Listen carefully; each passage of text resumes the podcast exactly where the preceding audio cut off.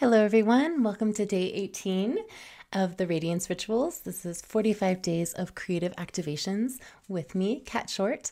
And um, my dog is going a little crazy in the background. So if you hear that, I apologize. it's been a long winter and he is feeling restless, like I think we all are. Um, today, you are going to be invited to write if you want to, but today is more around the embodiment of creativity and the embodiment of your creative spirit. So, what you're going to do today is you are going to go into your closet, your jewelry box, and your wardrobe, and you're going to pick out one thing that just delights you that you don't wear enough um, this can be a shade of lipstick. This could be a big necklace. This could be a scarf that you love.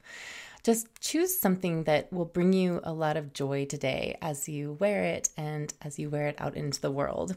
I love fashion so much, and fashion is one of my my most important creative outlets.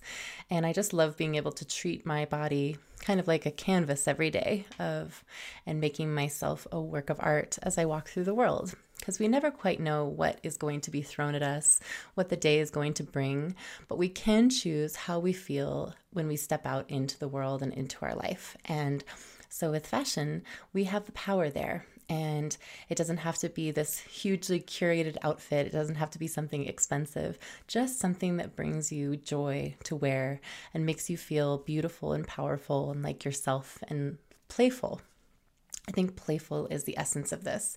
And so you are going to choose one thing from your closet, wear it today, and if you would like to reflect or write on, on your experience, at the end of the day, you can write um, to the prompt Wearing blank today made me feel, and go from there.